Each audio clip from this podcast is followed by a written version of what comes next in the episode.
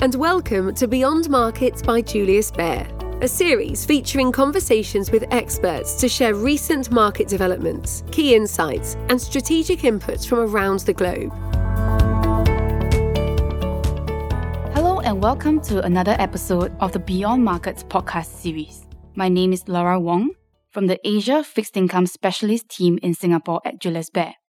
And today, I'm joined by Isak Ahlbom, who is our head of sustainable investment methodology based in Switzerland.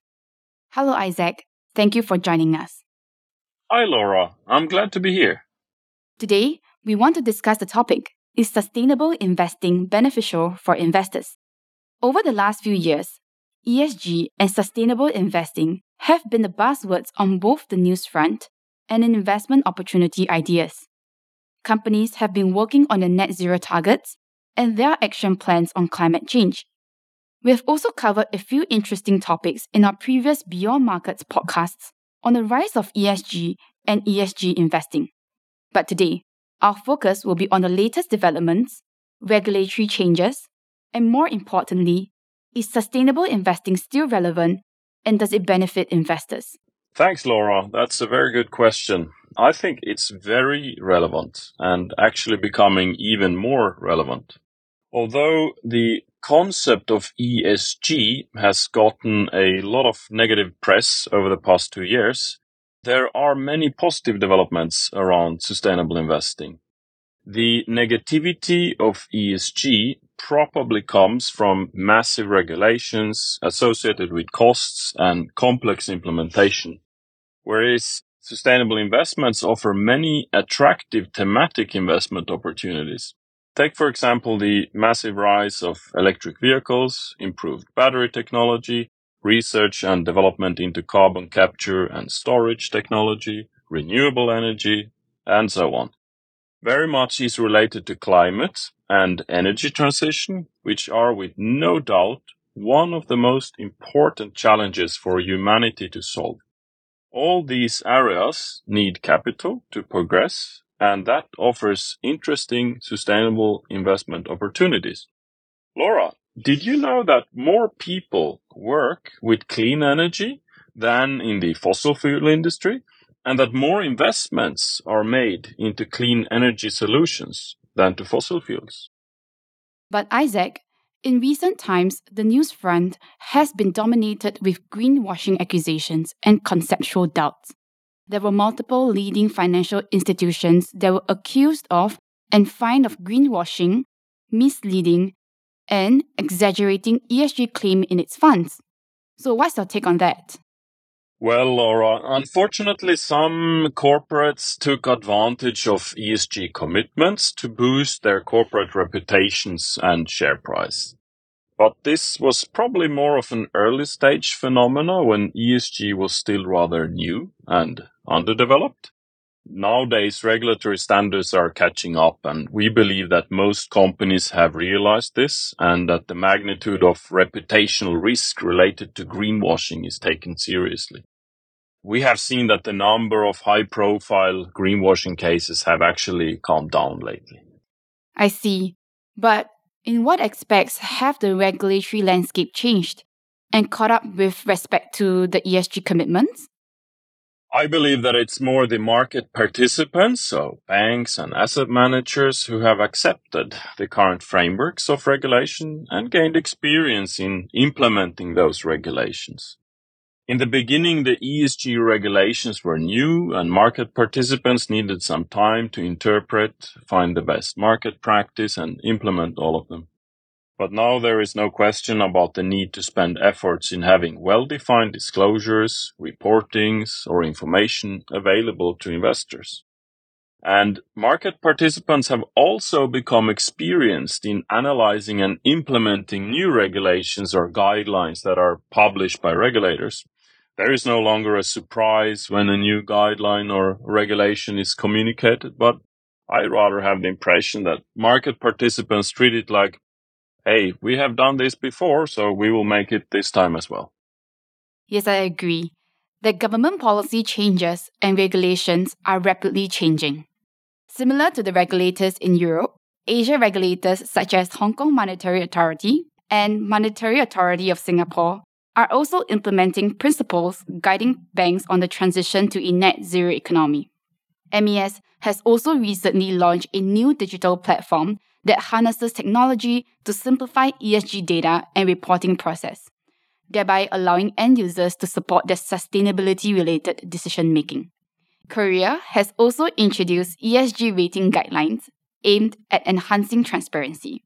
And in India, they have been pioneering the regulation of the ESG rating providers. That being said, there are also news articles noting that sustainability focused funds were suffering from outflows in both Europe and United States. Isak, does this signify that investors are no longer interested in this space? No, I don't think so. There seems to be some volatility in the flows of assets with especially passive funds and funds active in climate action themes. The funds based in Western Europe were seeing overall positive fund flows last year, whereas active funds, non-climate themes, and funds based in North America were seeing overall negative fund flows, so outflows. And the rest of the world, which includes Asia, there the development has been largely flat last year. So I don't think one can argue that there is no interest when record sums are being invested into renewable energy and infrastructure projects. There is simply differences with regards to interest across regions and themes. And this might be influenced by political debate or subsidies or interest rate, etc. So if we take, for example, the electric vehicle boom in China, without a strong political support at the beginning of this industry, let's say 10, 15 years ago, the EV market in China would not have seen such a strong development. And today it's self-sustaining.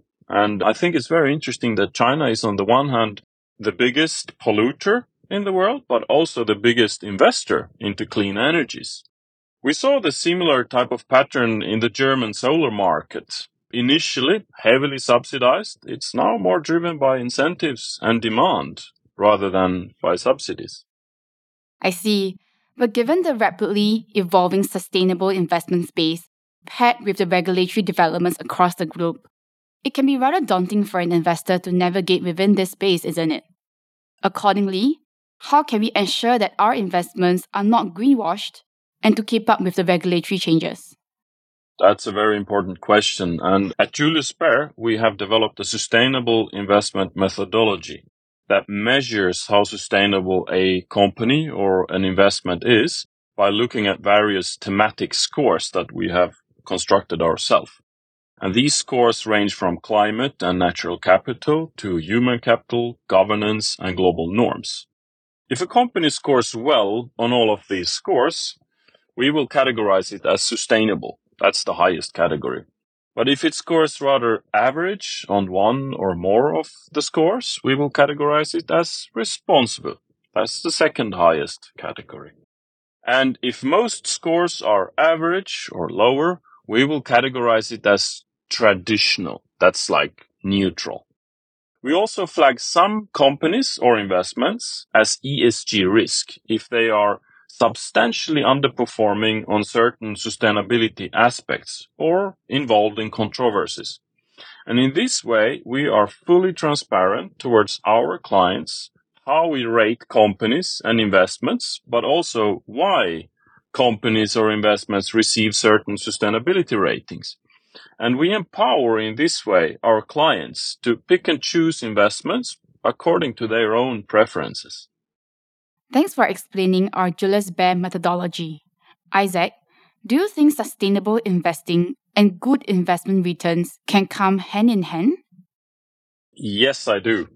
There are many investment opportunities that are both attractive from a financial valuation perspective and a sustainable investment perspective. It can, of course, be debated what is correlation and what is causality. But to me, actually, that does not matter so much. I believe that there are many attractive investment opportunities coming from investments into new technologies or old technologies that are in transition to more sustainable business models. In the end, if a company can generate more sustainable outcomes because of more financing, or if a more sustainable business that leads to more financing is actually irrelevant. The outcome at the end is what matters. We must invest in a way that keeps the planet habitable for future generations. Yep, Isak. There have been several success cases for companies that have developed new technologies or transitioned into a more sustainable business model. They have been cited in an interesting book called Climate Capitalism, written by Akshat Rathi. One of which is Orsted, a Danish company that used to focus on oil and natural gas, but managed to transition entirely into clean energy within 15 years. In the 1970s, Denmark was impacted by the surge in oil prices. Given that 90% of the country's energy came from burning oil, citizens were impacted and forced to reduce consumption. The Danish government introduced reforms with the aim to diversify their energy sources. There were agencies that promoted and subsidized wind and modern turbines, mandates that promote energy efficient solutions. In 2019, Denmark consumed 20% less than it did in 1973 and that's even when the population grew by 20% and the economy doubled. As a key player in Denmark and recognizing changes, Orsted transitioned itself and is well recognized as a front runner in the offshore wind industry alongside its advancement into clean energy technologies. Orsted is a good example of where government policies can help to accelerate transformation of a company and transition towards a net zero energy producer. In 2006, 17% of the energy produced was from renewable. In 2022, it was 91%. Orsted in itself is accelerating renewable energy sector by investing in innovation and also developing carbon capture and storage solutions. Thanks, Laura. That's an excellent example. Another interesting example of a company which is speeding up the transition is an oil company called Occidental Petroleum or uh, Oxy. It's a traditional oil company involved in oil production and depending on which data source you look at, they are on a somewhere between 3 and 9 degrees Celsius global warming path. So they are currently not a very climate friendly company, but they do have strong intentions to change this. Oxy is investing in carbon capture, utilization, and storage solutions and is forming a joint venture with BlackRock to develop the world's largest direct air capture plant. So that's a plant which basically can take CO2 from the air. They want to become net zero by 2050 and they are looking to build 100 direct air capture plants by 2035. So that's in a bit more than 10 years. Their first direct air capture plant can capture 500,000 metric tons of CO2 per year. So to put this into perspective, in 2022, Oxy reported scope 1, 2, and 3 emissions. That's both the direct and the indirect CO2 emissions of 240 million metric tons of CO2. So with some simple math, once those 100 direct air capture plants are operating, Oxy will capture more CO2 than they emit. Actually, Oxy will need this CO2 that they capture for the enhanced oil recovery production. So what they do is that they inject CO2 back into the ground to be able to retrieve oil. They are looking to become the world's first low carbon upstream petroleum producer. Of course, there are risks and questions to this solution. We don't know if this technology will work as expected and if the financing, completion, scaling and commercial viability of these direct air capture plants will materialize but it shows that there are technologies and technological possibilities to counter climate change. The oil that Oxy produces will still emit CO2, but relative to other oil companies, it's better for the climate if Oxy captures more CO2 than they emit in total. And we have to see if all companies can really transform to become waste disposal and recycling companies while still continuing to provide carbon based energy sources. But at least there are technological developments that look promising. So I would like to highlight that the case studies that we have discussed are for illustrative purposes only and should not be constructed as an advice, offer, or invitation to buy or sell any securities based derivatives or other products. While there are many companies working on commendable climate change solutions, as we have described earlier, it is evident that we still have a long way to go in achieving sustainable environmental goals. Absolutely, Laura. I fully agree with you. And I think it's great to think positive. First of all, it makes your life so much easier. But secondly, it makes you see the opportunities and possibilities. And when it comes to sustainability and sustainable investing, I am a strong believer in technological solutions to solve the climate and social issues.